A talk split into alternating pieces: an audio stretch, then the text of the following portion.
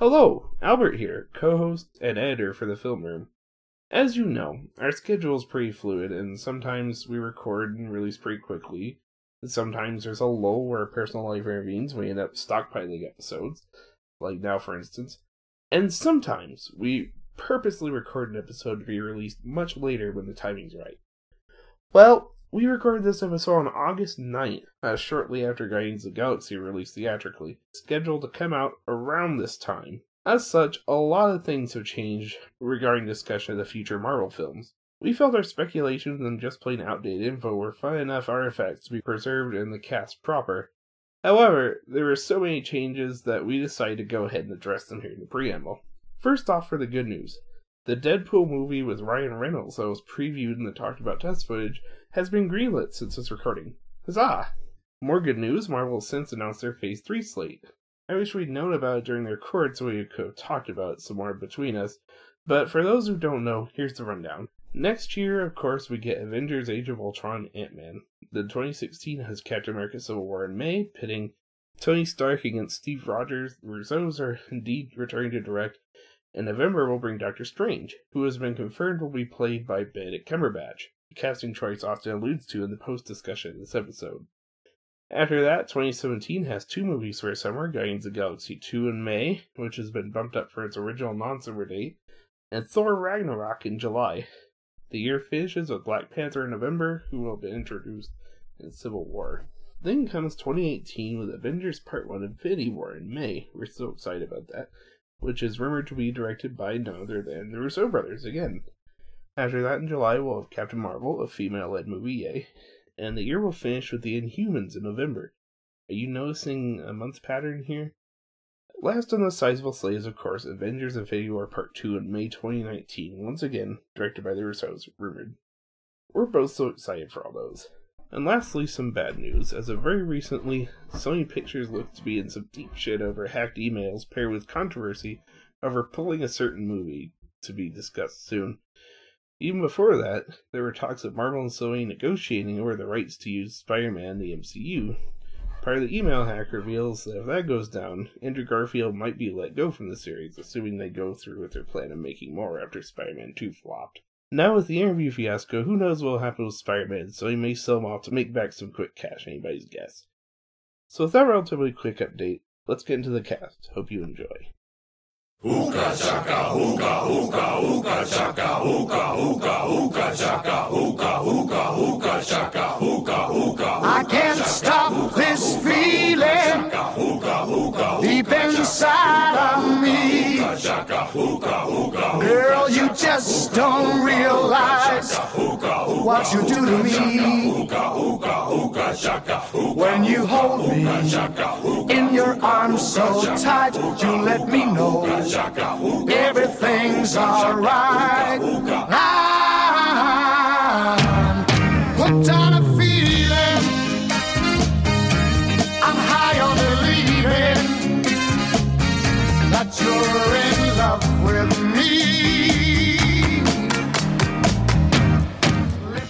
Hey, everybody. Hello. Welcome to the Film Room. Uh, special episode today. This is our Marvel number three. Well, it's it's number three, uh, exclu- excluding the lost tapes. This is our wrap up of Marvel, basically hitting the uh, films that have come out since. Yeah, we we got a lot to say about these films. Um, Full spoilers on all. We know Guardians just came out. We can't talk about it without spoiling. And plenty of you have seen it. If you haven't seen it, stop listening to this right now. Go see it. Come back. Yeah. And we do mean right now. yeah, just ju- just I mean, I, I guess that's a spoiler of our opinions on it, but uh, since that's the one that's going to be the most likely to be spoiled, yeah, go see it. Um, go see it firmly. So uh, you know, it's been uh, it's been quite a time since we last recorded those. Uh, we did get a fun addendum to the Marvel casts uh, back in uh, June. That was a fun one.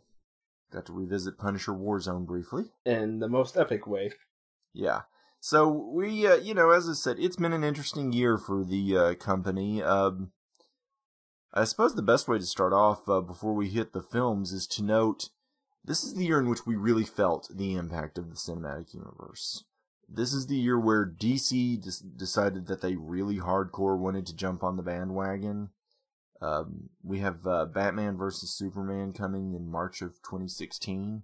Yeah, which was originally supposed to be what June 2015. Yeah, yeah, they they they they bumped that one a bit. Um, they they they've announced a very ambitious initiative to try and get a cinematic universe going. I don't want to be a partisan, but I'm a little bit skeptical about it. Um, Especially since they've only had one film so far to set it up. yeah, I mean, Marvel announced a slate. Don't get me wrong. Uh, after Iron Man, but they were still cautious enough to do a little bit of wait and see. Right. I, I, I don't want to I don't want to criticize DC too much. We don't know what's going to happen. Uh, this is also the year that Marvel has faced a little bit of negative publicity due to all the stuff revolving around uh, Ant Man. Yeah, it's too bad. Yeah, we've been waiting for Edgar Wright's Ant Man since 2008. So much so that that's when I first heard of Scott Pilgrim. It's like, oh yeah, he's doing this thing called Scott Pilgrim first. It's like, what the hell is Scott Pilgrim? And of course, we all know what happened after that. Yeah, But glad he got to do that before. Yeah, disappointed that he's leaving Ant Man, but you know, that frees him up. he's going to do his own project, and uh, I take the attitude of I'll wait and see on the film. That will be one that we will be getting to next year. Hopefully, if it comes out. Oh, they're shooting. They're shooting, so it's gonna come. oh, they're shooting. yeah. yeah Okay, they're- they have a director and they're shooting. Yeah. I mean, it's it's happening. It's happening. Um, Who'd they get? uh, Peyton Reed, uh, the director of Bring It On, and I can already hear a lot Oh. of people. I can hear a lot of people wincing. He's actually kind of legendary for desperately wanting to do a Marvel film. Uh, he's quite passionate about the material. He really good. loves comic books. Um, he loves this world. He was the original director signed to do Fantastic Four, and his ideas Oh. for it were awesome. Okay. Well, that's good then. So At least we're getting somebody passionate. Yeah, yeah, they're they're getting somebody in there that really wants to be doing it and really loves this material. So that does give some hope. You also started to see uh, the uh, attempts to lift the cinematic universe coming uh, for uh, with uh, Sony announcing a series of Spider-Man spin-offs and we're going to get to that. We're we're going to get to that. We're going to get to my thoughts on that uh, very shortly. Yeah, because there's also there's also along with the Marvel Studios thing, which are in turn kicking up their own Marvel Cinematic Universes. you know, so again, we we've got a we got a lot to discuss. So let's begin where we left off. We left off with uh, Thor: The Dark World.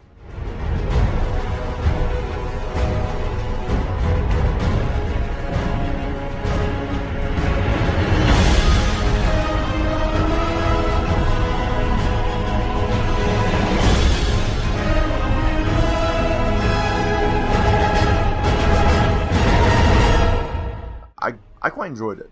I do agree with some that it's probably on the weaker end of the uh, films. But that's saying something in that it's really, really solid and really good. Yeah. I enjoyed it. A, I enjoyed it more than the first. I, I I still enjoyed it quite a bit. I still thought it was a good, solid, epic adventure film. It just maybe wasn't quite as. It, it's not on the Avengers or the first Captain America level, is what I'm Oh, saying. no. I- I- and, and certainly not Iron Man. It's not there. It's it, it it definitely feels like a sequel. I but it, it it- it works. It's it's fun. And like Iron Man 3, it does feel like a sequel to both films, Avengers and Thor. Especially since Loki is back. Uh, he's not the villain, but he's, uh, he, he, he, I don't know, it's hard to describe his role. He's still Loki. He's he's Loki, and uh, Tom Hiddleston continues to just be awesome in this uh, mega franchise. He he is having so much fun. He's he's having the time of his life. Uh, he's a hell of a performer, and um, Hemsworth remains solid as Thor. I, I I found a lot to enjoy about this one. I, I really did. Um, the bad guys were probably a little on the disappointing side. I could have used a little more from them. they're kind Yeah. of generic foes, but that's okay. That's okay. Generic foes aren't a problem. I think most of the story was uh, revolved around like the foes are almost a MacGuffin to the plot of you know Loki and Thor's relationship, and of course the uh, continued Natalie Portman and Thor relationship, and just so that yeah, it was it's mostly focused on the protagonist, which is okay. And and God damn it, I know that uh, the internet gave uh, Kat Dennings pretty serious backlash for her comic relief in this film. But but her it was amped up so much from the second from the uh, first film. And that's what people hated. I loved that. I did too. I honestly, I think she's hilarious. I think she's got wonderful timing, and uh, I'll watch her in just about anything. Um, I'm, I'm a except except for except for that stupid show. I have my limitations. Damn it.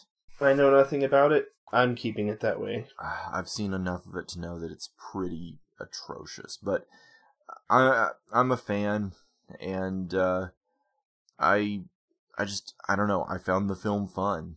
It's is it in the top tier? Nah, but it, it's still solid. It's still really solid. Yeah. One one added note before we get out of it and go to the next. One aspect I personally enjoyed was that Chris O'Dowd is in it, uh, who fans of the IT crowd will know as Roy. Um, and he basically plays the same character, and it's hilarious. Yeah, um, I'm I'm a fan of O'Dowd's. Um, God, I love uh, Yeah. I love Bridesmaids so much. I've touched on that. Oh, he's in that? Oh yeah, yeah. He's he's the love interest. Oh man. Now Yeah. I really, really have to see this film. Yeah, he's great in it. He he's really a wonderful. Uh, you know, when you think about how bland those characters almost always are, he's great because he's so genuinely likable. Oh, And- great. Good. And he keeps his accent, by the way. He keeps the accent. Good. Yeah, they they actually As he should. they explain it. It's oh man, consider that consider that a reason to make it a must see because yeah, he's he's good in that. Um, I haven't seen his Hulu series yet, but I'm I'm curious. yeah, uh, I keep meaning to watch uh, Family Tree with uh, him um, on uh, Amazon Prime because my mother recommended it. It's uh, from him and uh, Christopher Guest. But yeah, that's that's one that I really quite liked. Uh, so yeah, Thor two. It it should be noted that this film sets up um, officially sets up the concept of the Infinity Stones uh, in the post credits. Yeah. We get a uh, brief cameo by Benicio del Toro as the uh, collector. It's such a wonderfully weird cameo too, and we get the idea that the uh, ether in this movie, the uh, dark matter that's uh, the big MacGuffin, uh, is one of the Infinity Stones. I'm not completely sure how, as it's a uh, swirling mass, but uh, I, I'll let that be figured out. But that's uh, that's a concept that will come up uh, again at the end of the cast. so we're just putting that out there. One thing I do kind of wish that one or both of us had kept up with is the Mar- the uh, Marvel TV series, but that's okay. Yeah, Kind of know vaguely what's going on there. my understanding is that it was really slow and sluggish, um, and was kind of like dragging its feet until um until our next film that we're going to discuss hit, and then all of a sudden it just exploded into full gear and became amazing. Yes. I will be watching Agents of Shield when it hits Netflix. Uh, gladly, I'll be watching it. Um, Oh, same. And I hear um, one of the characters from Thor actually does appear in it. yeah, I understand Sif does show up. Yeah, I mean, I should be. I'll be honest. I've been. I've watched one comic book series this year, but it. Uh, I. Uh, I had the chance to watch Arrow season one. Oh yes. Yeah, which is really awesome, by the way. Uh, comic book fans, if if you're not watching this, wow, I don't know why, because this is. I know we're crossing the pond here, but yeah, Yeah, we can briefly discuss the opposition. Um, the distinguished competition. That's how Marvel distinguished refers. competition. That's how Marvel refers to them is the distinguished competition. Uh, one thing DC seems to be doing right consistently is their non-movie stuff, like non-movie, non-comic book stuff. That makes sense. Not even gonna get into New 52 stuff, but it was announced not too long ago that uh, their TV and movie universes will be two separate things, which is okay. And probably a good move. Yeah, but it's still going to mean that, uh, that they've got one of the major figures from the Justice League getting ready to get his own show uh, with uh, the Flash, True, yes. which I've heard, by the way, that the pilot for that's supposed to be it's online. That's supposed to be great. Cool. I'm I'm waiting until I see the uh, Green Arrow episodes uh, that uh, That that feature him. yeah, but no, I as I said, I uh, I'm enjoying Arrow. I I think it's really damn good. But uh, yeah, let's jump on uh, to uh, Captain America.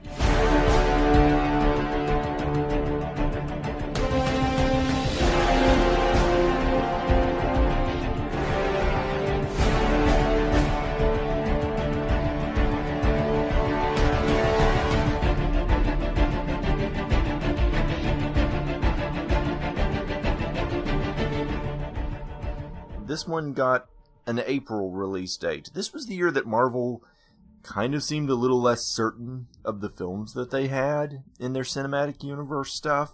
Yeah, it's right because not neither of their none of their films are firmly in summer. Well, They're they're both in off-peak dates, um, Yeah, and I really do believe, in retrospect, they kind of regret the decision. yeah, Um, this turned this turned out to be a weaker, uh, quite a bit of a weaker summer, and uh, they probably could have cleaned up uh, had they put Cap in uh, the summer. I think it did decent. Oh no, it's it did it did more than decent. It did incredible numbers. Uh, yeah, it's still the top grossing film of the su- of the year. Oh, nice. Uh, not by much, by less than two million. It is the top grossing film of the year, but pretty so so far then, Guardians continues to do uh really extremely well, which it probably will.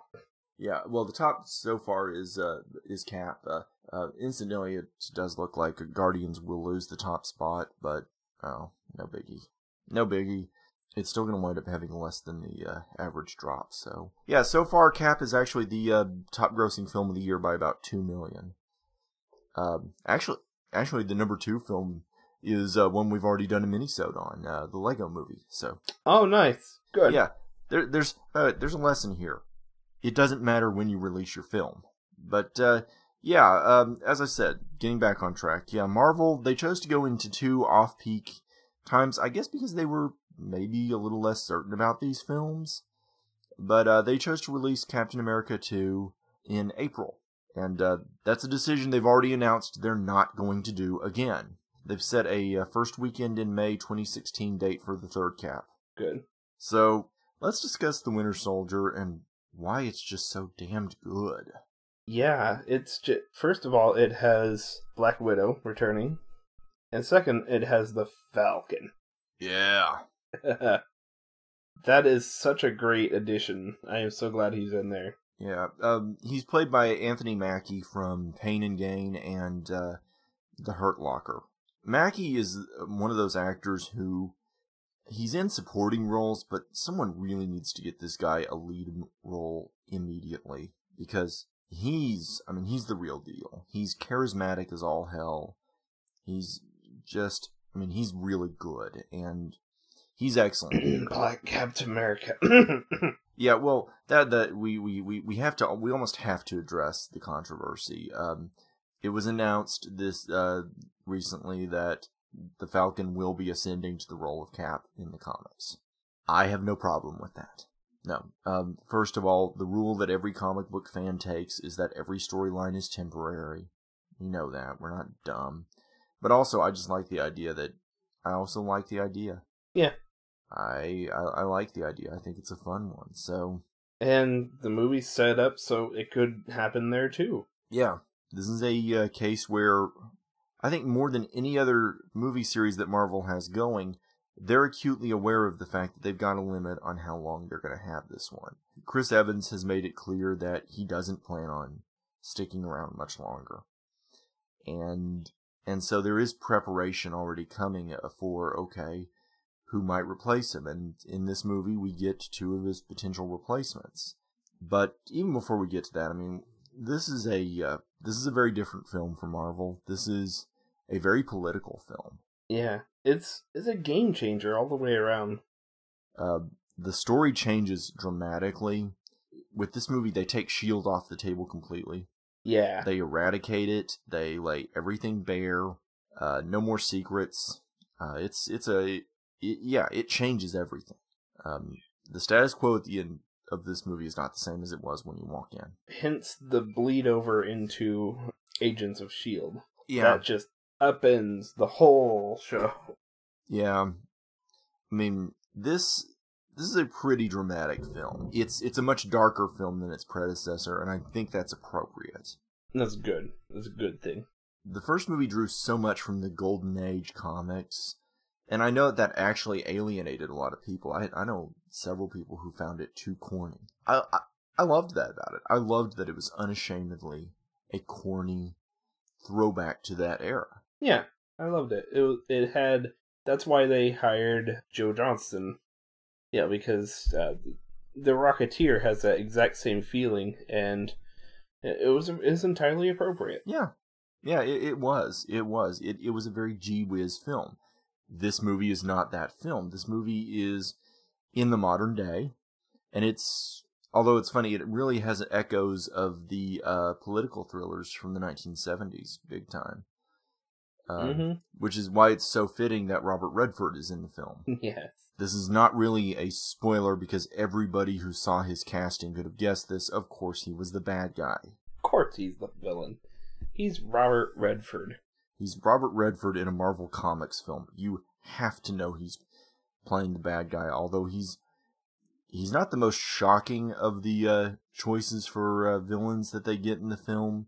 You have to love the fact that they uh, took uh, they grabbed Garry Shandling back from uh, Iron Man two and brought him in and revealed that he was an agent of Hydra.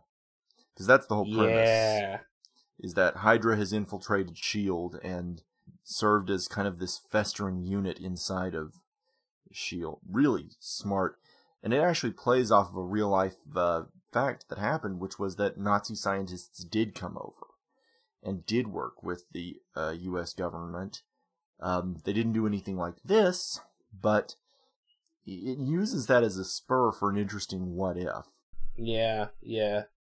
And of course, um, it takes place in Washington D.C. And uh, fun, fun little tidbit: it was actually filmed in Cleveland, where our friend Beck Poppins lives. She saw it and said, "Yeah, this was filmed way the fuck all over Cleveland." It's like I've eaten there, Hmm. I've shopped there. Nice. So fun little tidbit. Yeah, I'm I'm sure it would distract me if I lived there, but oh well. Um, it's a it's a it's an attractive looking film too. It was uh shot by uh, it was uh, directed by the Russo brothers, who previously worked on a lot of Oh. Community. oh god, yeah, and they're veterans of um of Arrested Development. Yeah, and uh, their their comic timing uh, is almost unmatched. Um, that translates very well into action, it, it does. and yeah, I'm so glad they're returning for the third film. this is I mean this is an action heavy film. This is this is a movie for anybody who feels like Marvel has ever shortchanged them on the action. There's a visceral quality to the action in this movie. You can feel the blows from the shield. Oh yeah, Uh, and that's another thing. Cap flings that shield at every possible opportunity. yeah, Oh, they have fun with it. it it's again, it's a really good-looking film. Um, and we haven't even hit on the most poignant element of the film is when we find out who the Winter Soldier actually is, which is yeah. not a spoiler to anybody who's read the comics, but it does turn out to be his friend uh, Bucky Barnes from the first movie, back again. Whom we had thought died. except for the fact that those of us who knew where the story was going spotted the immediate moment where they set up this plot point. Right. Uh, I have heard it noted that it seems kind of funny that he's almost sidelined at times in the film, but that's okay. That's how he was in the original story. He's a he's a puppet. He's a puppet. That's exactly what he was in the original story, and that's what he is here. Sebastian Stan does a really good job with the part. Uh, he really conveys just the the blankness, the haziness of the character, and uh, it's an interesting contrast uh, to his uh, you know, there's a flashback scene where we do see him and uh, young Steve, and you see the bond that these guys had, and you see why it hurts. And I like that it gives Cap a very specific reason to be doing this. So yeah, I, I, I really enjoyed his character. As always, I love Scarlett Johansson as the Black Widow. Marvel, please, dear God, get on giving her a solo movie. Oh please. This shows every evidence that yes, she uh, that character will carry a solo film very well. I like that they don't give her a love interest at all in the film. That Thank God. that she's not used for that. That she's she's there as a competent agent. She's there because she is well, not she's not competent. She's a badass agent, and goddamn, Johansson makes for a great action hero. I gotta say that she she can throw a punch pretty damn well. Yeah. Yeah, I I just oh I've got I've got so much love for this movie. You know, and she she's not just there for Iron Man two kind of introduces her kind of background there. She is not background here. She is she's the co-star basically. Yeah, and really her part could her part is very much a sidekick part that would traditionally have gone to a male actor. I like that they did that. She has almost as much screen time as uh, Captain America himself. Yeah. And again, Evans of course is just I mean, he's just spot on as always. So I, I love the continued thread of you know him adapting to modern society, you know, ca- catching up on seventy years worth of music serves as a nice little thing for that. And of course, I we got to hit on Samuel L. Jackson just bringing it as Nick Fury. Oh, yeah, He gets to do the most he's gotten to do yet in the part. He does. he gets to get active in this movie, and it's it's well, I mean, it's it's Sam Jackson kicking ass. What more do you say? It's It's beautiful, and the eye patch serves as a nice little plot point. mm-hmm. So yeah, I got a lot of love for that. Um, and so yeah, uh, it'll be out on video probably shortly after this gets released. Uh, if not, if not beforehand, it's yeah, just definitely worth a look. Um, What was the second post credit sequence? I forget. The second post credit sequence was uh, Bucky uh, going to uh, the uh, Captain America exhibit at the Smithsonian, and oh yeah, he starts to he he sees uh, uh, uh, an exhibit on himself, and he starts to realize, oh, you start Yeah. to see his memories starting to come back. It's it's it's a good shot. I remember that now. The, Yeah. the first, of course, was uh, setting up the twins, uh, Scarlet Witch and Quicksilver. But uh, gonna hold my tongue on uh, Quicksilver because I'm gonna hit on him. Next up is uh, the Amazing Spider-Man 2.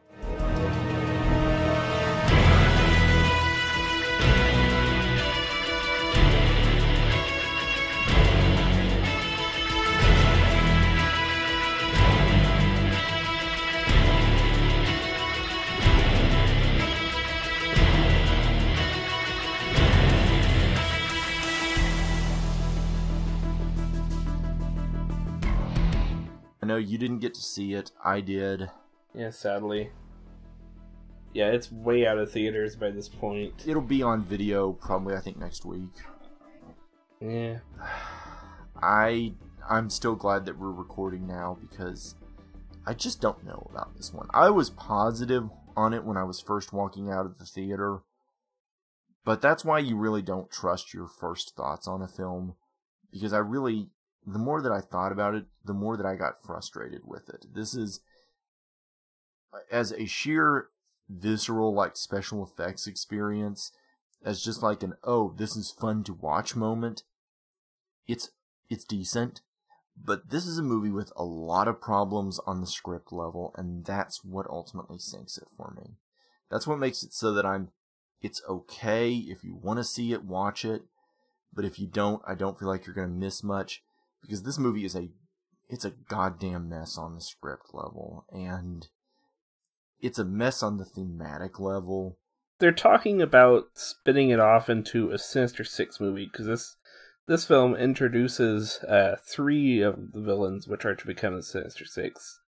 So I don't know. With this phase, I don't know how they're going to.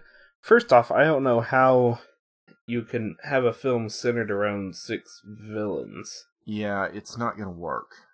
Everything Sony is doing with their solo, with their attempts to get like a universe of Spider-Man films coming, is, I think it's much more desperate than what Warner Brothers is doing with D- with the DC comic stuff.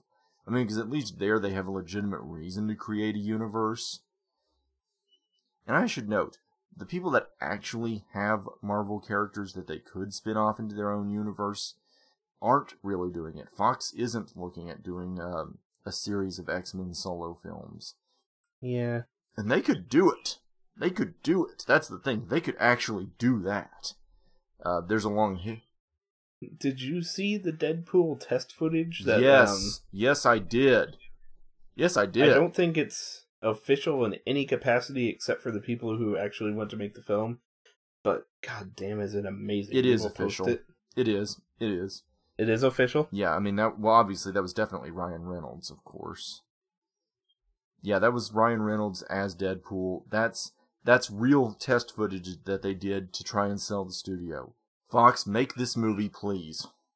Yeah, from, from but from what I understand, it's just test footage. It's not like greenlit or anything. No, it's not.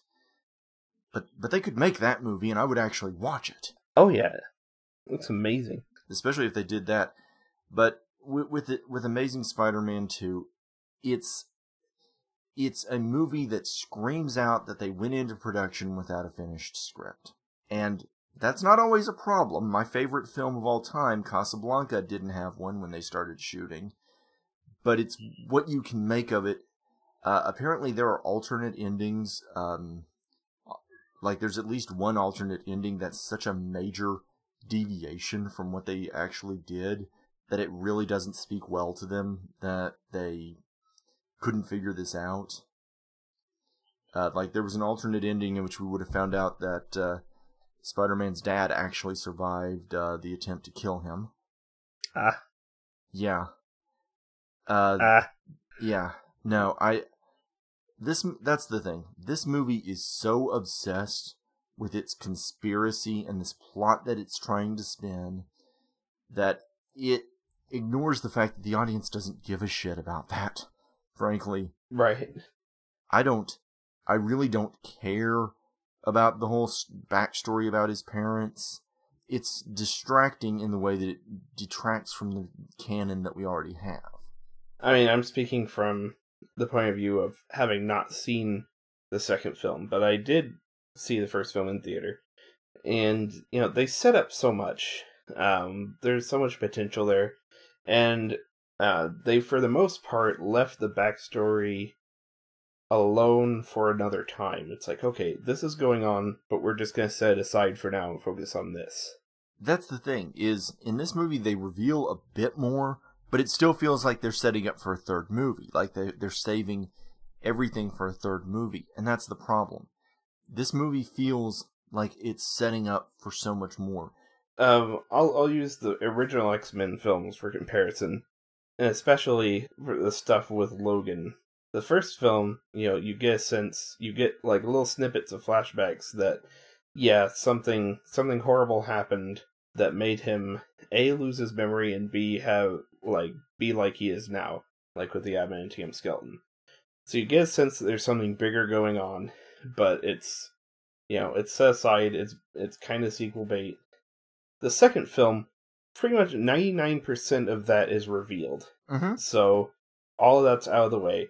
That's kind of the way you do it. You don't like like I know the MCU is setting up for, you know, the Infinity Stones and whatnot, but that's something you can build, you know, Yeah. without without going, huh, okay. Though you don't like it doesn't leave you with questions. It just it just shows you that they are setting up for something bigger. Yeah, and at the end of the day, with the exception of Iron Man 2, you still feel like you've gotten a complete film. I mean, I still like Iron Man 2, but let's face it, it's very heavy on the setup for the Avengers. Which, is ironic since most of that got discarded completely. Uh, but you still feel walking out of those movies like, okay, you've gotten a complete film. With Amazing Spider Man 2, you don't feel like you've gotten a complete meal. And that's why it's so frustrating. and I think that's why it took some time for me to really form my opinion about it, was because the action's the action's great. I mean, I've got no complaints with the action sequences. Um, Andrew Garfield and Emma Stone continue to have just phenomenal chemistry, and here's where the spoiler effect comes into play. It's just a shame that we don't get to see that can that we won't get to see that in a third movie. Because Aw. Because they rather transparently oh well um, again i want to talk about the good things but yeah it's a shame that we won't get to see that in the third movie but they really do have wonderful chemistry um, and i know that everybody would be quick to say well yeah because they're really they really are a couple. Yeah that usually doesn't translate. It does here.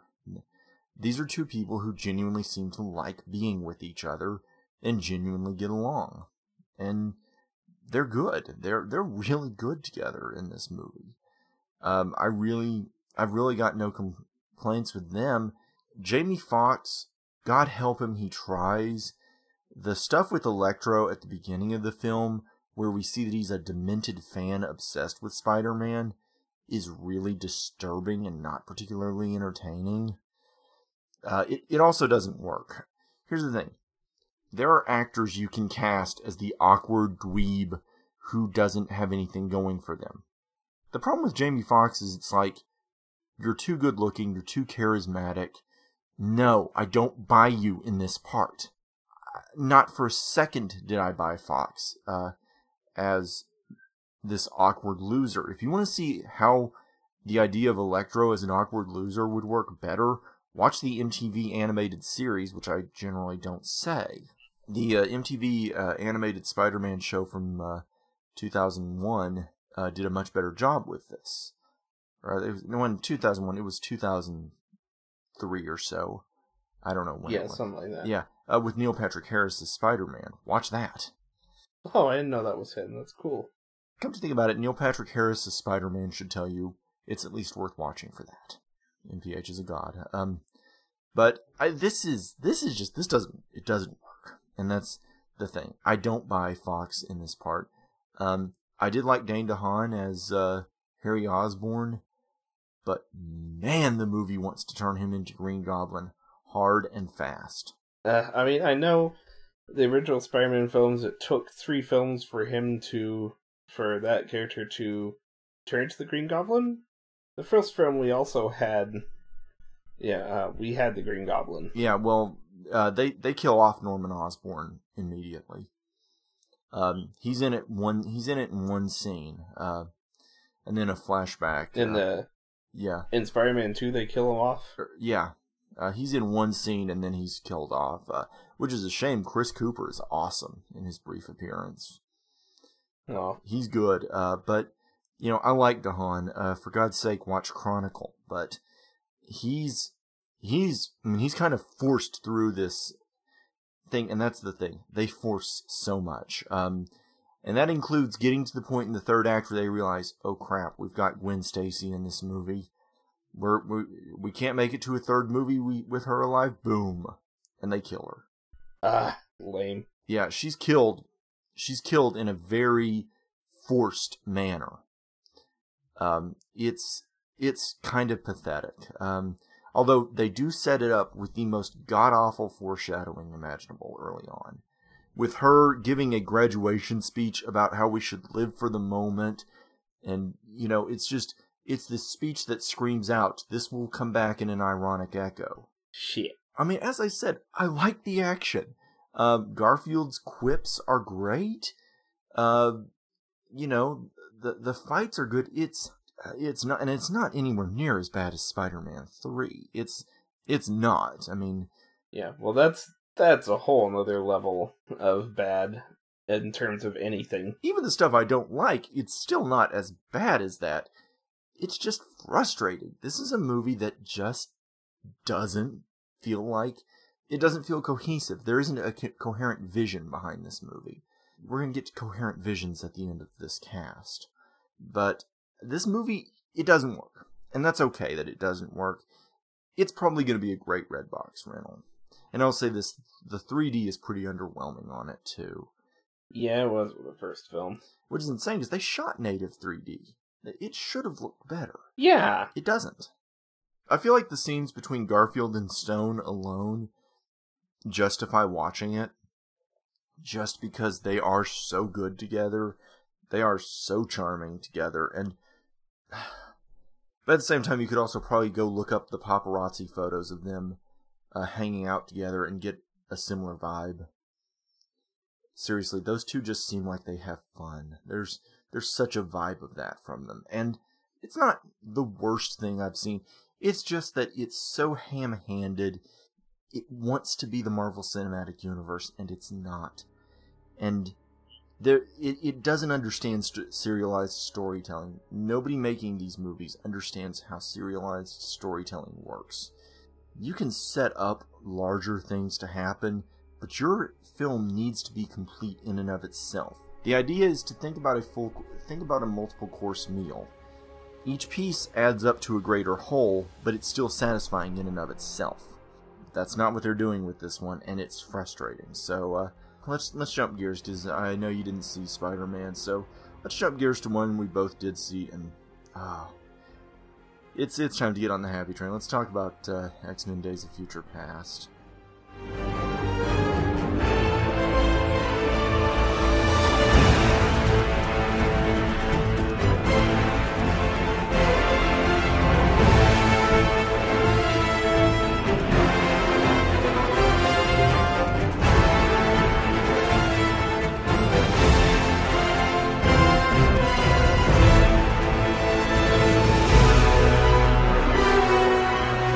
This is uh, my favorite X Men film, hands down. Mine too. Um, for so many reasons. This is oh man, this is this is them really swinging for the fences. The X Men movies have always kind of had, especially in the first two, budget limitations. There, there, has been a sense that the scope has been limited, and with this one, they really do amp the scope up. This is the one that finally gives us our uh, Sentinels. This is the one that finally gives us the Sentinels, which I've been waiting the entire franchise for, and they were worth the wait. And what's funny is a lot of people saw the uh, last year's Comic Con, the first uh, the first look at them, and they're like, "Oh, they look like cheap plastic and not threatening at all." Yeah, you see the movie; they are fucking terrifying. Yeah, and the fact that they're the fact that they look like plastic is a plot point. They are plastic. That's a plot point. Yes, it is. This was the movie that brought Bryan Singer back. Um, at long last, he'd produced uh, First Class, but this was his return to the director's chair. He's almost certainly going to be back for Apocalypse. Um, and this movie is basically Singer clearing the decks, getting rid of the stuff he didn't like that had come after him, and doing a huge continuity fix. Yeah, there's some there's some retconning, There's some massive retconning. especially with the third film, which, of course, you know, uh, I think he probably he got rid of all the stuff that uh, that uh, Fox threw in there uh, just to spite him mm-hmm. not being not being on the project. Yeah. He, I mean, he takes the third film outright. It's out of continuity. Uh, sadly, that also means that the Wolverine is out of continuity. Yeah, which is weird because they set up Days of Future Past with the Wolverine. Yeah, but I mean, it's they're taken out of continuity. Uh, but that doesn't mean they don't exist. And seriously, still see the Wolverine if you get the chance. Uh, Oh yeah, it's a nice little film. it's it's that's the that's the uh, Logan slicing and dicing movie you want to see. Um, this this one, this is this is a big epic film. Uh, it takes place in two timelines, of course. Uh, you've got the past, uh, the stuff in the 1970s. That's a whole other layer of why uh, it's probably my favorite X Men film. Is I'm a big sucker for time travel. Yeah, as am I. I blame Back to the Future. Um, it they it also takes place uh, in uh, the future where um, mutants are being hunted. The film is, of course, based loosely, very loosely, but uh, close enough that uh, as a fan I was happy with it as an adaptation on the uh, great Chris Claremont, uh, John Byrne story, uh, Days of Future Past. Um, and it's uh, the idea is simple. Wolverine is sent back in time to stop this future where mutants are hunted by sentinels and it's a dystopia. Wolverine is sent back in time to try and stop Mystique from killing the uh, creator of the Sentinels, who is played here by Peter Dinklage. Mm, yes. And in a brilliant move, the movie never once refers to his height. Yeah. He just he just is. He's the character. He is an antagonist, but again, he's not like he's basic he's like a pawn antagonist. If that makes sense. he's a noble antagonist. You don't sense that he's Right. a bad person. You don't sense that he's No. evil. You sense that he really believes what he's doing is right. And, you know, we don't know. Uh, that's the thing. He, he's a great antagonist for this series. He's someone who probably can be reasoned with, who probably can be stopped, who, who probably can be worked with. And Dinklage has some really great uh, scenes where he really discusses what's on this character's mind. He's he's just he's dynamite. Uh, yeah, I'm I'm glad to see him in this. Uh, I I hope the guy continues to get more work. Of course, with this movie, something big had happened between uh the first mo- between da- uh first class and this movie. Uh, Jennifer Lawrence exploded. Yeah. She got an Oscar. She became enormous.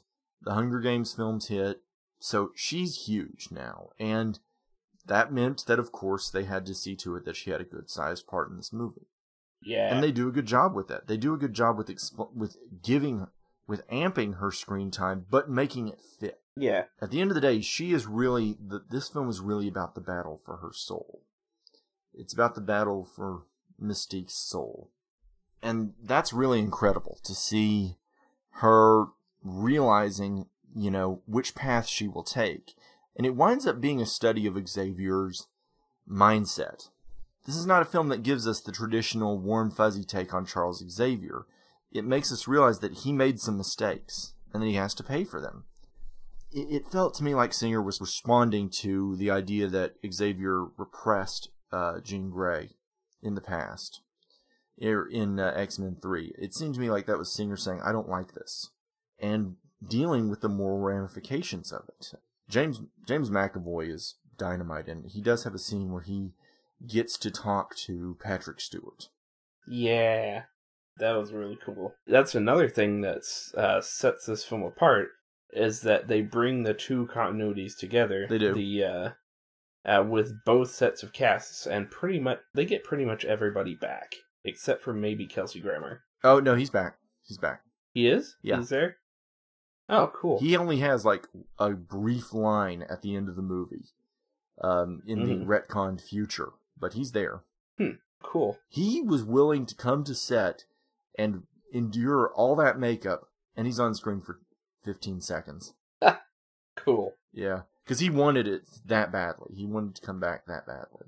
Yeah, but uh, everybody's back, uh, including including like Ellen Page, and well, she well she has a pretty major part in that Yeah, part. well, because in part because in the original story, she was the one who got sent back, and they need to find some way to keep her central to the story.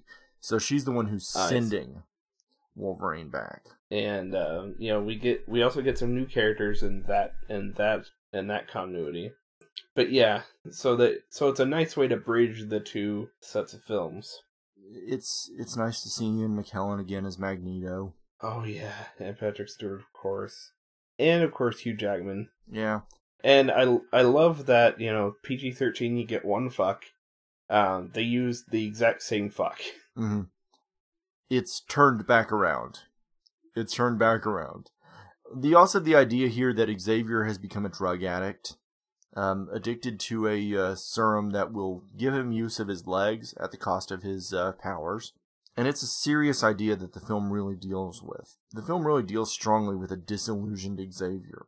And McAvoy might be the best thing in the entire film. He really gives us an Xavier who is hurting, who is in pain, and he's great. I oh, there th- this is this is a rich film. It also has one of the most fun characters introduced in the X-Men franchise yet.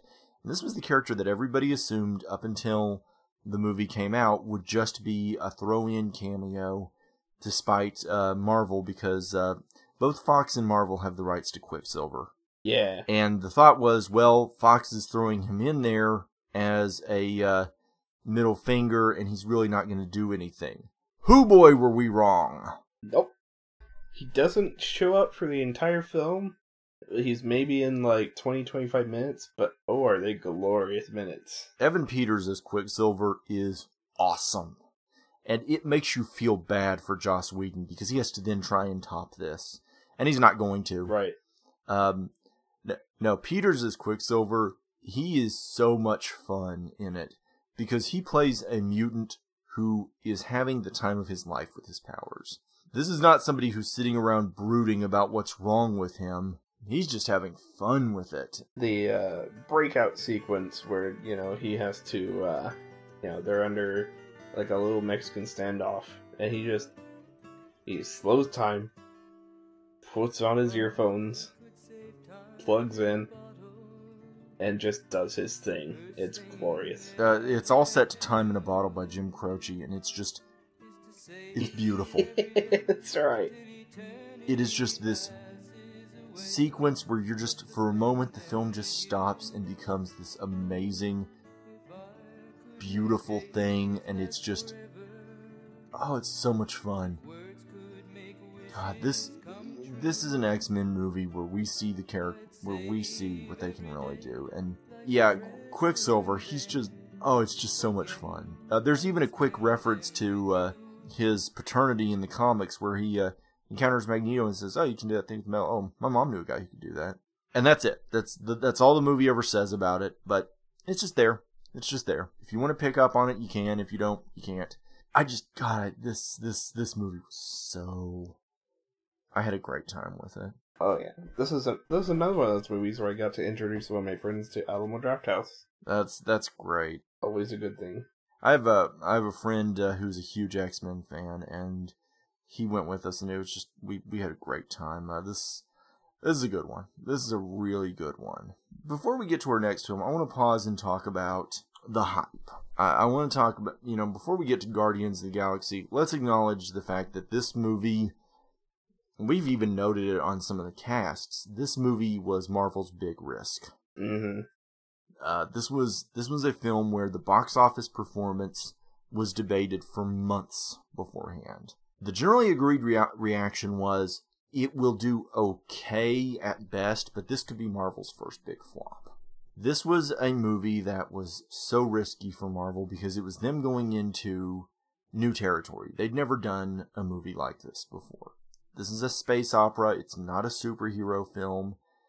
It's an action movie set in space. Those are much riskier than people think. I, I know everybody's quick to think about Star Wars. The reason we think about Star Wars is it's the exception. Uh, a lot of the Star Wars ripoffs really failed at the box office. I, I cannot convey that enough. Yes, the Star Trek movies have done okay, but they haven't always they haven't always been the big box office movies that you'd think. They were always more reliable performers than anything else. This genre, it's risky, and you're dealing with comics that sell so poorly that they didn't have an ongoing uh, Guardians series uh, until last year. I mean, they'd had a few here and there. Yeah, when they knew that they were going to be making a movie of it. Yeah, that's that's that's that's the that's just to give you perspective about how. Yeah, they didn't have an ongoing series until I think February of last year, uh, about the time they were starting to shoot this movie. Marvel I mean, they'd had a previous series uh, a few years earlier, but it had come to an end because it just wasn't selling as well as it should. Marvel and this and this realm, these comics have never been big sellers. This has not been more so. I think in the '70s they they sold better, but this was Marvel adapting some lesser known material. These characters were not name brand. Furthermore, these were weird characters. So this was a movie that had all the hallmarks of a Scott Pilgrim, of a kick ass, of a Serenity. It was a movie that the fans would get excited about, but the mainstream public would not embrace. Well, as I think we all know, that the, the film has come out. And uh, a lot of those articles talking about, I mean, there were articles talking about about the risks of this film's box office the day it was released. Uh, Cracked published an article about how Marvel tricked us into seeing it. Okay, Cracked. I have a lot of respect for Cracked. I love them. I read them every day. yeah, I I at least if I don't read all the articles, I at least skim them and or check to see what they have. Yeah, But sometimes they miss. This is one of the misses. I think it was very conspiratorial. It was very like, oh, but this is just like a lot of other films that have been made. It's not special at all. It's like, so fucking what? yeah. So what? Um, and plus you know i don't i don't appreciate the tone of oh we were tricked into having fun no, into i don't feel i don't feel cheated no. Well, let's let's talk about let's talk about the big X factor that probably changed everything. Marvel ran one of the all-time best ad campaigns I've ever seen for a movie. oh shit I would Yeah. put their ad campaign for this movie in the pantheon of great ad campaigns because they sold the hell out of this movie. They started off immediately by saying, okay, people don't know who these characters are. Let's introduce them to them. Let's explain who these characters are. Let's go through character by character in that first teaser and let's explain who these characters are, why we should care, and outline what's going on. Also, let's set the tone. Let's tell people this is an action comedy. This is going to be funny. You're going to get to laugh at this. That first trailer is just, it's beautiful.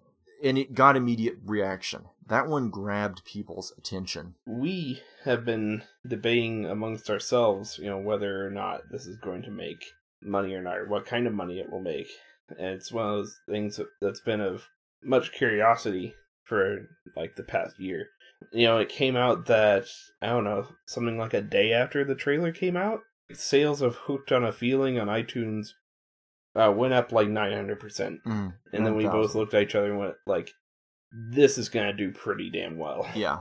Well, of course, let's let's cut to the chase. The film exploded at the box office. Um, as of today, it's probably on track to fall 50% from its first weekend, maybe 53, 55%, which for movies like this is insane. That's a, that's a good hold. That's a solid hold. It had the best first week of any film in August ever. It set records for best Friday, Saturday, Sunday, Monday, Tuesday, and Wednesday in August ever. ah nice It played through the week. Um, I, I didn't get to see it until Tuesday. Um, I had a friend who tried to go see it at uh, one of the local theaters and said he just couldn't get in. It was that swamped. This movie has been playing like gangbusters, and uh, there's and here's the thing: a good ad campaign can get you a certain degree of the way. It can get you to a good opening weekend. But at the end of the day, what really has gotten this movie going is word of mouth. Because this movie is awesome. This movie is just plain awesome.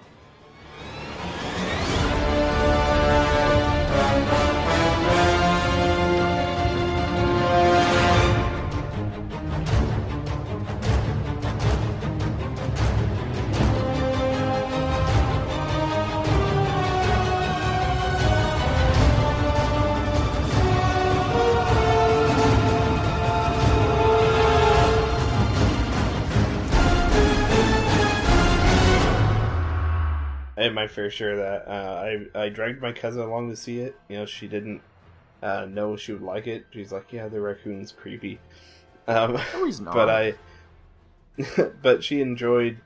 Uh, she enjoyed immensely. I think somebody asked her afterward whether or not uh, she thought still thought Raccoon was cre- creepy, and she's like, "No, That's another thing. The secret to a really good ad campaign is don't lie to your pe- is don't lie to the viewer.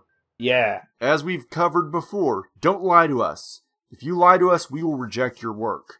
They didn't lie to us. The the film they sold was the film they had. Um, even the soundtrack is a the soundtrack's actually a plot point in the movie. To be fair, yeah." And you can, yeah, you can, you can buy the uh, the Awesome Mix number one soundtrack, Awesome Mix Volume One. which is apparently selling through the roof. Apparently, oh, yeah. it's oh, I have it. yeah, it's selling great. This movie is this movie is a ridiculous amount of fun.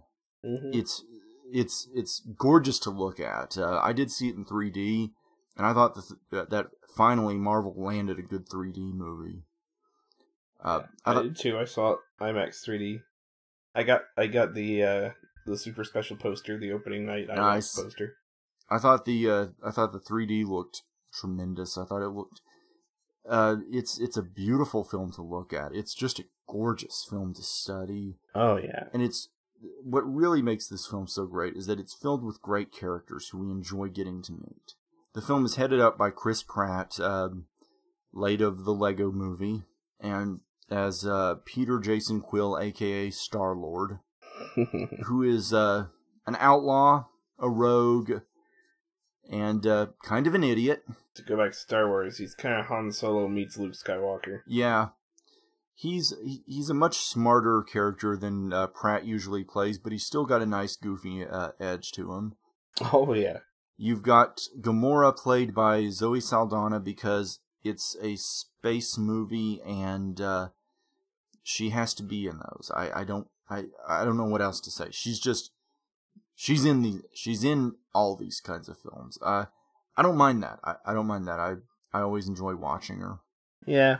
She's the adopted daughter of Thanos, who we do get to see in this movie. Uh, we actually get to hear him talk at one point. Uh, we'll get to him in a moment. Um, she's she's uh she's good here. I mean, th- I will say this is nothing that she hasn't done before, but uh, she's still fun here. She's still fun here.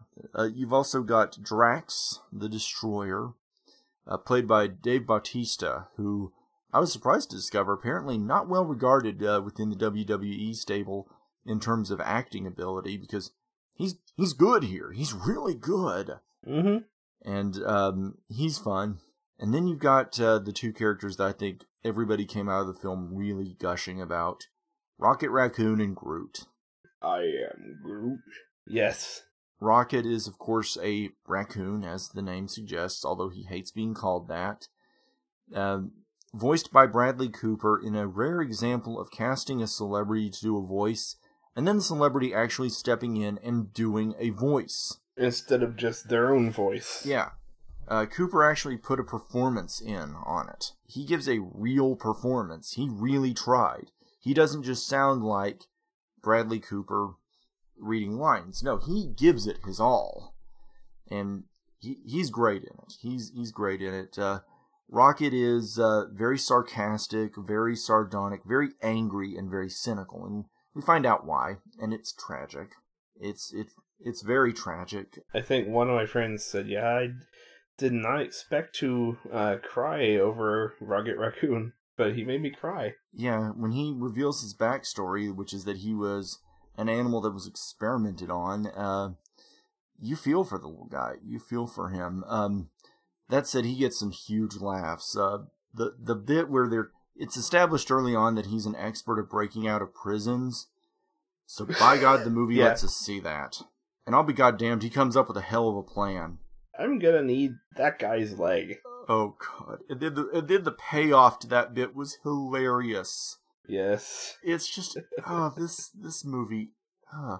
And then of course groot is the character that audiences have really latched onto he only says of course the three words Four words, technically. yeah well technically five uh voiced by vin diesel in just which i honestly think diesel could have gone uncredited and that would have been fine he is a tree creature and he just gets to do some amazing stuff in this movie. He gets to do some incredible stuff in this movie. There's one point where he kills a line of uh, enemy soldiers and does it in just the most brutal and awesome way. I mean, it's wow. Yeah, it's kind of a it's kind of a nice uh, defining character moment. Yeah. Like you know, he's a very I don't know, not a pacifist obviously, No. but a very a very caring character. You know, very um, in tune with um, nature and people, and you know, very strong sense of justice. And you know, you get all this with only three words and lots of body and facial expressions. Yeah, he's a real triumph of special effects because you believe this character. You believe that this character is there. You believe that he exists in this world, and you you you really feel for this character. And sadly, he does wind up being the character to make the noble sacrifice. Yeah, because of course he's the character that can eventually uh, grow back. Right. Of course, we you know uh, uh, we don't know that until the very end. No, but uh, the end where you see his little face come, where you see the face pop up on the stick, and you start to see him uh, blooming. It's a happy moment, and then of course this leads to the uh, moment of him dancing, which is so adorable. Which yeah, apparently yes, Marvel is trying to develop the toy for that. Why not? I, I would buy one. this movie really, this movie really caught audiences hard, and for good reason. It's not a perfect film. I think the first 30 minutes are a little rocky in terms of trying to get everything set up. It's very exposition heavy in that first 30 minutes. But once it hits its stride, first of all, it's, it's never it's never a bad film, far from it. But I'm just saying that it it a lot like a lot of like a lot of movies, it, it takes its moment to hit its stride. Star Wars has that big time, by the way. Um, really, if you really go back and watch those first 30 minutes, as elegant as they are, you're ready for them to get off the damn planet. It's a movie that takes its time getting set up, and there is a lot of, as I said, there's a lot of exposition in that moment. But once it hits its stride, it runs. And it just runs so hard. And it's so funny. Uh, the film was directed and, and co-written by James Gunn, formerly of Troma, and uh, yes, that does pay off with a cameo by Lloyd Kaufman. Which took me two tries to actually recognize him. Like I saw him both times. You know, the first time it's just like, who is that? I know that face. He looks like Mel Gibson, but he's not old enough. No, it's yeah. It was.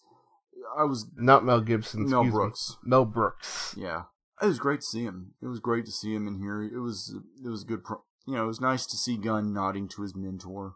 Uh, we do get a Thanos cameo, and uh, he's played here by his uh, by the man that will be playing him for the future, uh, Josh Brolin. Yeah, I actually loved that they made the character look like Brolin.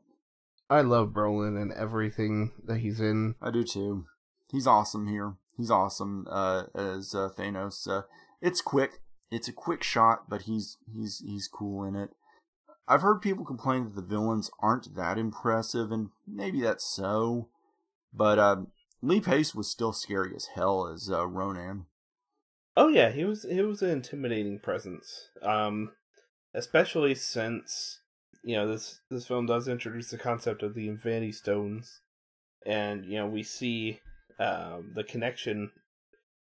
Uh, I, about the only connection we see to the other Marvel cinematic films, yeah, cinematic universe films, is the fact that you know the Tesseract shows up, it's, and it's like, yeah, that was that was that. That's what that was. Space, I think, according to uh, my friend Dalton. But yeah, especially uh, more intimidating since you see what happens to people who try to wield the power of uh, the stone that's being presented in this film, and you know the fact that they, you know, again setting up for a later plot point, which is awesome. Six pretty powerful people tried to share it between them and failed, and the fact that Ronan is able to wield this, it makes him frightening. Makes him pretty fucking scary. yeah, I mean, this is a villain that you just you you don't want to mess with this guy, and uh, the action in, the action in this film is first rate. Um, the the the fights are tremendous. Um, the uh, chase. I mean, there's a lot of chase sequences in this film, and they really work. It's a big film. That's just it. This is this is a very big in scope film. I definitely recommend an IMAX view this. is beautiful to look at. Um, you see a lot of close-ups of Rocket's face, and those are also gorgeous. Yeah, he looks photorealistic. Great effects work. He does. They use they used um, live raccoon references for his animation. I believe uh, it. For his look, he looks real. He looks like a real raccoon. It's just that he's talking in a New York accent. That's the other thing. I love the accents in this film because you've got New York from him. Uh, Michael Rooker is still talking with an Alabama accent, which I loved that. Um, I loved that he's playing a blue uh, alien with a mohawk who still talks like he's from Alabama. He's awesome in it. I just this movie is wonderful. This movie is oh. a lot of great characters, even beyond uh, the team. Uh, even like the side, like John C. Reilly has uh, a small part in this, but you know that seems like a fully formed character. Yeah, Glenn Close, Nova Prime. Uh, she has even she has even less screen time, but she seems like a pretty. You know, if you delved into that, she'd be. uh, Benicio del Toro, man, in his one scene, he is he's on it. He's in another world in this movie. He's he's wonderfully blitzed out of his mind in it, and it's awesome. But yeah, to getting to the personalities of the main characters, you know, they. Uh, it's an ensemble film, and you know, talked previously about how, you know, I think one of the reason, one of the main reasons why Joss Whedon was signed on for the Avengers is that he's very good at directing ensembles. But the thing about that film was, um, you know, all those characters have been introduced in their own movies, you know, and this is the first movie for each of these characters, so they do a good job, um, balancing them out, all their stories, all their motivations. They're they're each distinct characters. They're each fun characters. And we spend some time. We spend a decent amount of time with each of them, and they did a really good job. Yeah, they did. That's gonna be great. I really hope that they uh that they do get to cross over with some of the other films. I think the thought is that eventually this is going to lead to a really epic uh, Avengers three. Ah, yes. That's the That'd thought is that awesome. is that Avengers three might be where these characters wind up on Earth. And I know that uh, that'd be cool. I doubt if they're gonna do this because I know that um, at this point we don't know what capacity Robert Downey Jr. and Iron Man will have in uh, Avengers two, except that of course he's going to be in it. Yeah, because of how three ended. But I really hope for Guardians two they get Robert Downey Jr. in there because yeah, in the comics he he's in there uh, pretty notoriously. Yeah, he uh, he's in there for at least an arc. I think he heads out after the second arc, but um, it's it's fun. Yeah, they they the that's another thing. I have to pause here to note this. Please read the comics. If you're someone who really loved this movie, go pick up the current comic book series that they've got. It's Oh yeah. it's right up your alley. If you enjoyed the first, if you enjoyed this movie, you'll really enjoy the comics. The comics are they're pretty much the same. I mean, And you actually did uh, lend me your digital copy. legitimate non-pirate, yeah, digital copy Yes. of, uh, yeah, of your uh, Guardians of the Galaxy Volume One, and uh, yeah, it's great. It's worth a pick up and read. because they were doing the series at a time when they knew what the lineup would be for the movie, the lineup is pretty much identical. I mean, the thought was this would be a comic that people who saw the movie would enjoy. That they would see it and they would go in and pick this up. Another thing to note for Free Comic Book Day this year, they had a Guardians of the Galaxy uh, thing, and it did pretty much the same thing as the trailer did, except for maybe a little more in depth. It introduced all the characters uh, in a brilliant, irritating way. And we'll link to that. We'll link to that because it's online for free. oh yes, oh yes, Uh, we will. They also did a Rocket Raccoon one, which was great. Had a blast with that one. Uh, this is Marvel taking a risk and knocking it out of the park. I've got so much love for this movie. I want to go see it again. I have a feeling that a lot of my complaints would actually be eradicated if I watched it again because I'm already in the think so, rhythm yeah. by that point. The soundtrack we mentioned is a plot point, and it is so much. It all you need to do is watch this movie and then watch the uh, sequence in Amazing Spider-Man 2 where I think it was Radioactive by Imagine Dragons plays. And it's- because that's a popular song Yeah, right now. And that's just it. That's how that feels. The songs in that movie never feel like they were chosen for anything other than, well, they're popular. The songs in this movie set a tone beautifully. When in the opening, uh, Star Lord is dancing around to Come and Get Your Love, and like picking up space rats and singing into them, and just dancing around as he's committing this uh, theft. It is so much fun, and it sets the tone. Yeah, and you know each of the songs has some spin on what's going on in the film. Yeah. When uh when the Runaways Cherry Bomb plays, it's as these characters are suiting up to go into battle. One of the last songs, the uh, know, plays on the wreckage of his ship, and it's also uh, a nice plot point. Ooh, child, Oh, God.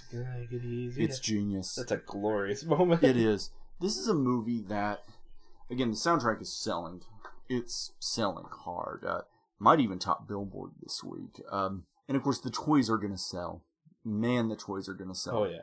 That's the joy of a risk like this. Just yesterday, I was in FYE. I saw a rocket figure with a machine gun talking, and he actually shoots it. I, I took pictures of it. I'll post it. Yeah, yeah. I would have had to. I would have had to get that. Um, if I have the money, if, I have the money eventually, I'm gonna start getting some of this stuff. Um, I want a plush rocket, and I definitely want a Groot. That's why Hollywood takes risks like this, is because when they pay off, they pay off. And sure, some will step back and say, well, this wasn't really that much of a. No, it was. It was. Movies like this are not guarantees. Um, and if you want proof that they're not guarantees, look at how hard Warner Brothers tried on Pacific Rim. Yeah. Which I know a lot of people are going to be raising their hands and say, but we're getting a sequel. Yeah, we're getting a sequel because of international numbers. We're not getting a sequel Yeah. based on domestic numbers. because because G kaiju films do really well overseas. I wonder why. It did not do well over here. They tried on that one. They tried so hard. So movies like this are risks. And you can do everything you can, but if it doesn't land, it, it it's a risk. And this is one of those times where by God it hit and it hit hard. And I think we could analyze why it hit over and over again, but I think at the end of the day it was this simple. Audiences saw the trailer, they liked what they saw, they chose to go see it, they liked what they saw. They came out. They told other people. It should be noted also the film has really phenomenal reviews. It's at like ninety two percent on Rotten Tomatoes, which really makes that cracked article look stupid because it's like, well, the the critics loved it. I mean, the critics really loved it. It's got tremendous word of mouth. This is this is a big win for Marvel, and um, we also have to briefly address the post credit scene. And this is the big reason I wanted spoilers on. Yes, yes, yes. There are two, of course. One is the Dancing Groot, Mm, and there's there's no setup for future films. Maybe, maybe. maybe. But yeah, Howard the Duck. Howard the Duck shows up. Yes, and apparently, according to my cousin, because I know we both looked for it. We saw it. We saw it um, Thursday, like at seven o'clock, and then we went back to see it, and took my dad along on Saturday uh, at ten a.m. So we did see it twice in the opening weekend. And the second time, we both actively looked for Howard in the collector sequence. My cousin found him. He's up in a corner. Yeah, I did not see him, and that's uh, that's a shame because I really, Yeah. I love Howard the Duck, as I've said before. And honestly, I've really, for those who are curious, I've actually kind of softened on my opinion on the movie. I, I still have some serious issues with it, but I do kind of have some warmth for it too, to be honest. I mean, it's at least weird. I'll, I'll give Yeah. that. It's, it's at least weird. It's, it's not what it should be, and Howard still looks ugly as sin. But I don't know. It's, uh, for me, the scenes that are actually like the comics are what at least make it worth. At this point, it's so easy to get your hands on for free that it's at least worth it for that. But yeah, Howard has like maybe two lines. Uh, he shows up at the end in the wreckage of the collector's uh, collection. You know, the the dog, the uh, the space dog, Cosmo. Cosmo. Yeah, because he is an actual character Yes, in he the is. comics, as I later learned. And they and there's a nice moment. There's a nice nod to that when Rocket comes past and he's growling at him, and Rocket growls back Yeah, it's great. because they do have a bit of a run in. Yeah. Um. So nice little to that. I'll post the. Um. There was a video I saw that on. It was uh. Uh, um. what is it? Yeah, the Easter eggs hidden in Guardians of the Galaxy. I'll find that and post it. But, but yeah, uh, kind of starts licking him. Like, why you let him lick you? It's disgusting. And then he sips his martini. Yeah, and and then just to make sure that the audience isn't confused, the, we immediately get a we immediately get a credit for uh, Steve Gerber and Val Mayerik as creators of Howard the Duck. I mean, they name him. It's there's no mistaking it. That's Howard the Duck. Mm-hmm. And uh, it should be noted the voice, for those who are curious, the voice, even though it's only a couple of brief lines, the voice that you're hearing is Seth Green. Yeah. That's uh, Seth Green is Howard the Duck, which is awesome casting. Yeah.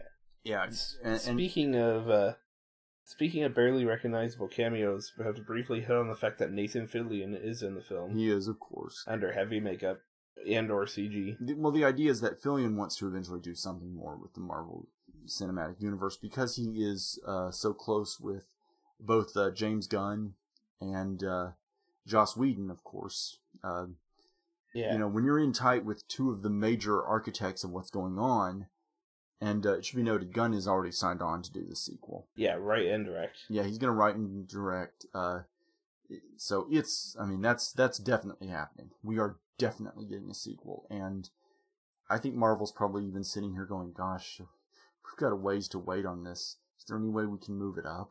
Right? Yeah, uh, and the sequel will open, I believe, in the middle of summer. I think that's the plan. Like, Good. like Marvel, they're feeling really confident about the future of this franchise, and they should. We had already mentioned that they moved the Batman vs Superman film was supposed to come out next summer, and it's coming out instead um spring 2016. Yeah, March twenty. Yeah, they announced that they announced that during the during last weekend. Mm-hmm. So pr- I think it's pretty much a direct result.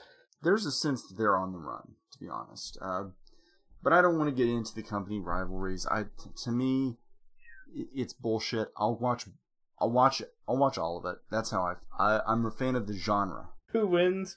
The audience does. Yeah, if the movies are good, we're the ones that win. So, um, but yeah, you're right.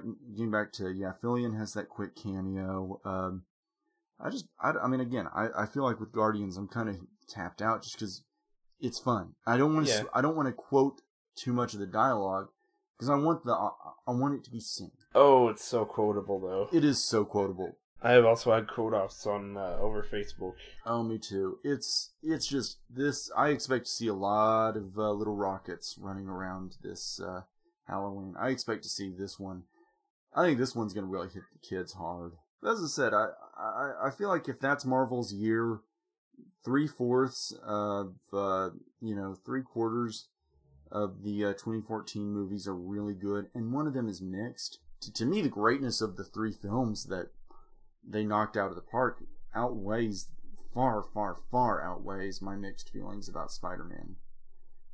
And I love that. I love that. The- I really feel like Marvel, at this point, uh, Bryan Singer back running the X-Men show tells me that they've got a solid, cohesive idea going on there. Singer knows what he's doing, and I'm excited. I suppose this would be a good moment for us to look at what's ahead in the uh, next year, because we'll be doing one of these next year for the record. Oh, of course. Next year we've got, and I don't have release, I don't have a release date for it, but I know we've got Fantastic Four next summer.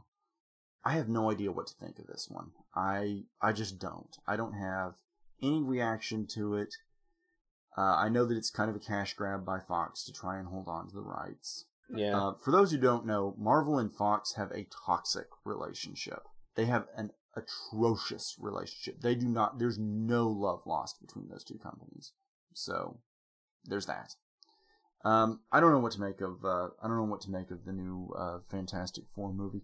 I'll see it, but uh, without even a trailer or anything to go on, it is coming from Josh Trank, who did Chronicle. So I have that giving me some hope. But I don't know. Yeah. I don't know. They did announce a Doctor Strange movie, didn't they? They haven't formally, like, they've announced that they have a director. They haven't officially confirmed it's the other film in 2016, but it's the other film in 2016. We all know it.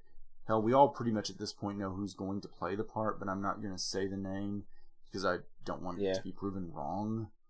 But we probably know who's Don't want to jinx it. we, we probably know who's doing it. It's probably perfect. But uh, Scott Derrickson, who did uh, The Exorcism of Emily Rose and Sinister, is uh, directing uh, Doctor Strange. He's someone with a background in this kind of material, so I think it's going to be awesome. That's and that's the great thing. The other great thing that comes out of the success of Guardians of the Galaxy is that a Marvel will take more risks in the future, uh, and b this means we could see more outside of the the core Avengers team. Yeah, and uh, in the in the expansion. Well, it's just that now they realize that they can print money with anything. Yeah. Literally. I mean, that's how they have to feel. When do the when do the Netflix uh, miniseries come out? Uh, I don't know. Uh, they've only started. They've only started shooting one of those. Uh, Yeah, The only one- Daredevil. yeah, with Daredevil, which is oh man, we have to address that. That will probably be out next year. That's one um, copyright they've wrenched from Fox's hands. Was that Fox? Yeah, it was Fox. Um, and I'm really excited about that. I think that's going to be really. They've got a good cast coming together for it, and uh, I'm excited about that. I think that's going to be really entertaining. Uh, Daredevil will lend himself naturally to a series format. We don't have any word on any of the other ones, but that one is shooting, and we will definitely get that next year. Uh, 13 episodes. Um, Yeah. Still waiting to hear on any of the other ones, but I think they want to get this one up and running, and then look at the others. That'd be great. Um, of course, naturally, we mentioned Ant Man is coming next year, Mm-hmm. and uh, we'll I'll see. I'll wait and see. That's kind of how I feel about it. Yeah. I don't know everything that happened behind the scenes, and yeah. I don't even know that. I, I don't want to lay blame. I don't want to. I just I don't know. I I have no idea what really happened. Yeah. My my I think my summary uh understanding of it is just simply it was a difference of vision. It was a difference in vision. It was an amiable split, you know, no bridges were burned. It was just like they just reached a point where they're like, Yeah, I think I think what you want and I want are two different things. Because I mean, Wright started working on this before the MCU was really finalized, and Yeah. I, I, you know, I don't know what to make of it. Yeah, I'm gonna let them do what they want to do. They just grew apart from each other on that because yeah, that was released. That uh, I think when I first heard of that was uh, 2008 when, and that was right after Iron Man came out, and they were still kind of developing everything. So We'll see. yeah, But of course, the big gun, the big gun that hits next year, Avengers: Age of Ultron. we're gonna do another meetup for that. Yeah, we are indeed. This this time the plan is to come to Little Rock. Yes, I think that we are probably going to. Uh, are we going to record a live episode? I think that's what we'll do. I think that's what we'll do. I, yeah, Um, I, I see no reason not to. I think Avengers will be worth it. Um, and then probably do the other two um, Marvel films in their own separate episode because Avengers is going to be epic enough to deserve its own episode. So we'll we'll do that, and we'll probably have a special guest on that episode. Uh, right now, the plan ah, yes, yes. the plan is to have a third. We're gonna have a third party when we go to see that. So uh, I should note we should qu- quickly hit on the fact that there is technically speaking one more film to come out this year. Mm-hmm. Big Hero Six is coming, Mm-hmm. and it's very loosely a Marvel film in that it's drawing its name from a comic that comes from Marvel, but it won't really have much to do with it. They might lift a few elements, but it's it, I'm not counting it. Looks good, but I'm not counting it. Yeah, it's it's sort of an honorary mention, and yeah, the trailers look fun. Yeah, I mean it looks it looks cute. Um, but I just Yeah. I really feel like you know Marvel, they know what they're doing. Which we know we do know who's uh, directing uh, Cap three. Uh, that's what's nice is I am seeing some really clear. Marvel's really starting to look at okay, keeping some stability going on. The Russo brothers are coming back for Captain America three, Yeah, which is great. They they really they swung for the fences on that one. Then you've got uh, Gunn is absolutely back for Guardians. Uh, and by the way, I have to pause to note Gunn's reaction to this on the internet. You can feel his amazement at what's happened. Mhm. You can tell he's just amazed by where by where he is, and you can tell he never saw this reaction coming, and it's it's really touching. yeah, You know, this is a guy who has never, he hasn't had a big hit film before. His previous films were very low grossing, and he, and he's got a film that people really love. That's the thing. People really love this film, and so he's really touched by it. And I I, I- I like that. Um, but can't rest on your laurels too much. The ending of that one promised a sequel, and the reaction that I've heard from everybody else is, okay, so you're going to deliver that, right?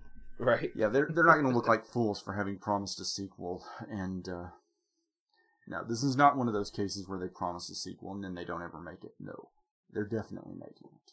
Uh, it'll be in 2017. Yes, they they set a date pretty quick. Yeah, they said they set a date before the film came out because I'm guessing Marvel must have seen some internal numbers that told them you can say this. Yeah. Yeah, this, but I don't know. As I said, I think the future looks great for the company. Um, I wish they would get their relationship with Fox a little bit sorted out because, as it stands right now, it's starting to hurt the comics. Um, they're starting to take it out on the Fox owned properties. They're not doing quite enough with the X Men. And there's talk that they may cancel Fantastic Four to spite Fox. Hmm. Um, the the the licensing issues there are all kinds of complicated. And I'm not big on it. I hope it all gets sorted out because I I'd like to see you know don't don't let it hurt the comics. Uh, the X Men comics are so good right now. But I don't know. I've got a lot of hope. Uh, just for a little bonus, Cracked really uh, recently released an article a uh, on uh, comics and ways that creators have kind of uh, worked the system with that, kind of like undermining the. Uh, That was a good one. Yeah, it, it mention how it mentions what Steve Gerber did with Howard the Duck uh, after he left. It you know it mentions that uh, they have had there have been unofficial uh, Avengers, Justice and Justice League crossovers uh, in the seventies. Not to mention the actual official one. Yeah, I have to pause here and say, if you can get your hands on the uh, Justice League Avengers uh, trade, which is probably still fairly easy to get your it's, it's out there. It's not hard to find. Read it. It's awesome. Why would you not want to read this story? It's great. yeah. We uh, we'll post a link to that that article also because that was that was great and it it ties in nicely Mhm. to this discussion. I think that I think the future's good. I think the future's good, and uh, you know, I, I want to close with one last thing I would say to people is if you haven't had a chance to see the Fantastic Four 1994 film, still do that. It's still on YouTube, Yeah, so you know see that. and so, uh, and it, by the way, I should I, I should also note at some point I do want to do the Marvel TV movies. I do want to hit those up. Uh, we will be hitting those up at some point. Possibly next year. possibly next year. We need to wait for a lull, and that's not going to happen. But uh, we we may we may get those at some point because I, I really want to do Generation X, at least one of the Captain Americas and uh, the Amazing or the Spider Man, whatever they called the pilot. At least do the pilot of the TV show because they're they're not very good. None of these are any good, but I still kind of want to touch on them. So yeah, yeah, you can find us on our blog where we will post all the glorious, you know, supplemental material links. You can find that at thefilmroom.podbean.com. And that is that is our general feed also. Uh, if it's more convenient for you, we are also on iTunes. Just look up the film room. Uh, we're pretty easy to find there. Uh, you can follow us on our Twitters. The cast Twitter is at FilmRoomCast.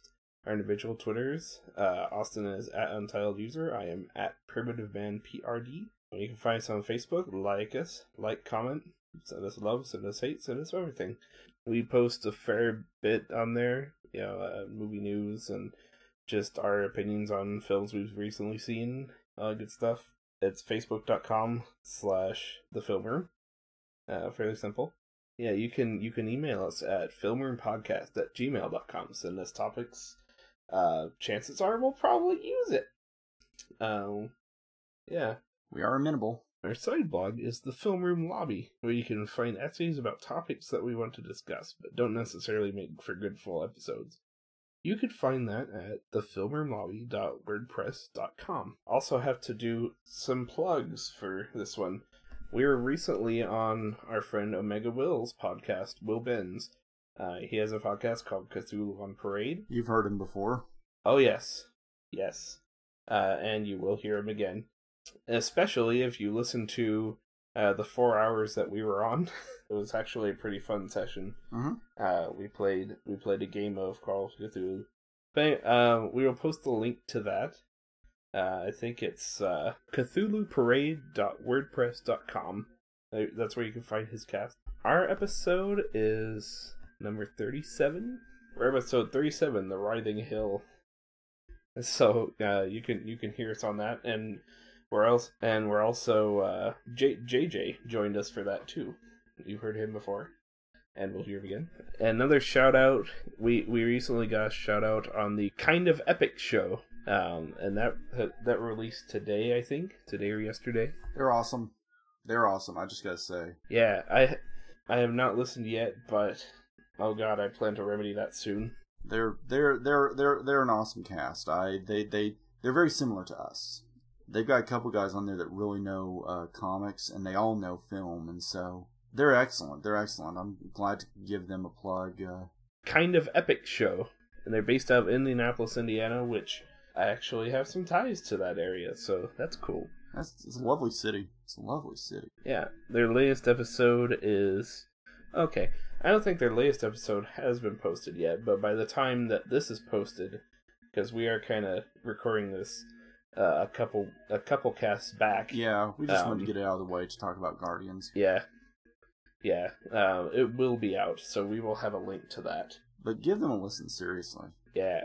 Uh, there, uh, there you can find their podcast at Journal at kindofepicshow.podmatic.podomatic.com. Yeah, So give them a listen. yeah, Yeah, it's cool. We're making lots of connections. yeah. And Oh, I love this. I suppose I should note that uh, I'm continuing my project too. If you you mind me giving that a plug? Yeah, do it. For the unaware, I am d- I am doing a blog about uh, high functioning autism, which I have, and I'm telling you about my life with it. Uh, that's at a flickeringlife.wordpress.com, and I, I I touch on some film here and there. Um, so yeah, that's that's also up. But uh, Yeah, and speaking from a different point of view, yeah, his his blog is amazing, and it's it gives some really good viewpoints on on what this is like because it's you know it's kind of a different world. what annoys me is we're always talked about from the outside. hmm like most of the books that I see are from the outside. There are there are some interior books. There are definitely there's definitely a healthy amount of them, but generally speaking, the view seems to be it's just like God damn it, I can hear you. Most of the books are about how do you deal with someone with it, and it's like oh, Right. God damn it, I can talk. I can tell you that myself. You know. So, but that's that. Next up on the film room, we'll be chatting at the Disney Renaissance. It's our Christmas special, or rather, Christmas gift to you, since it doesn't actually have anything to do with Christmas. So look for that on December 25th. Till then, I'm Austin Shin.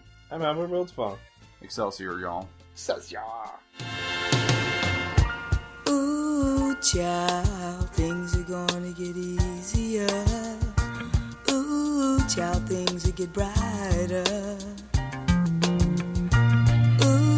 Child, things are gonna get easier. Ooh, child, things will get brighter. Someday, yeah, we'll put it together and we'll get it undone.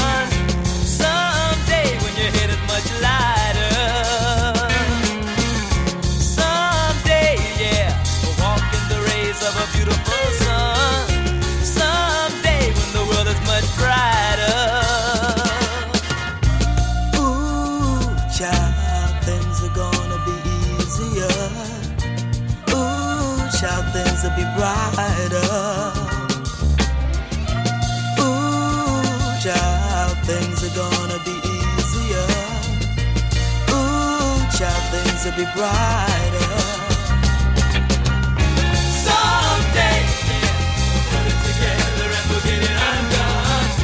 Someday, someday, yeah, we'll walk in the rays of a beautiful sun. Someday. Dance off, bro. Me versus you. It's on.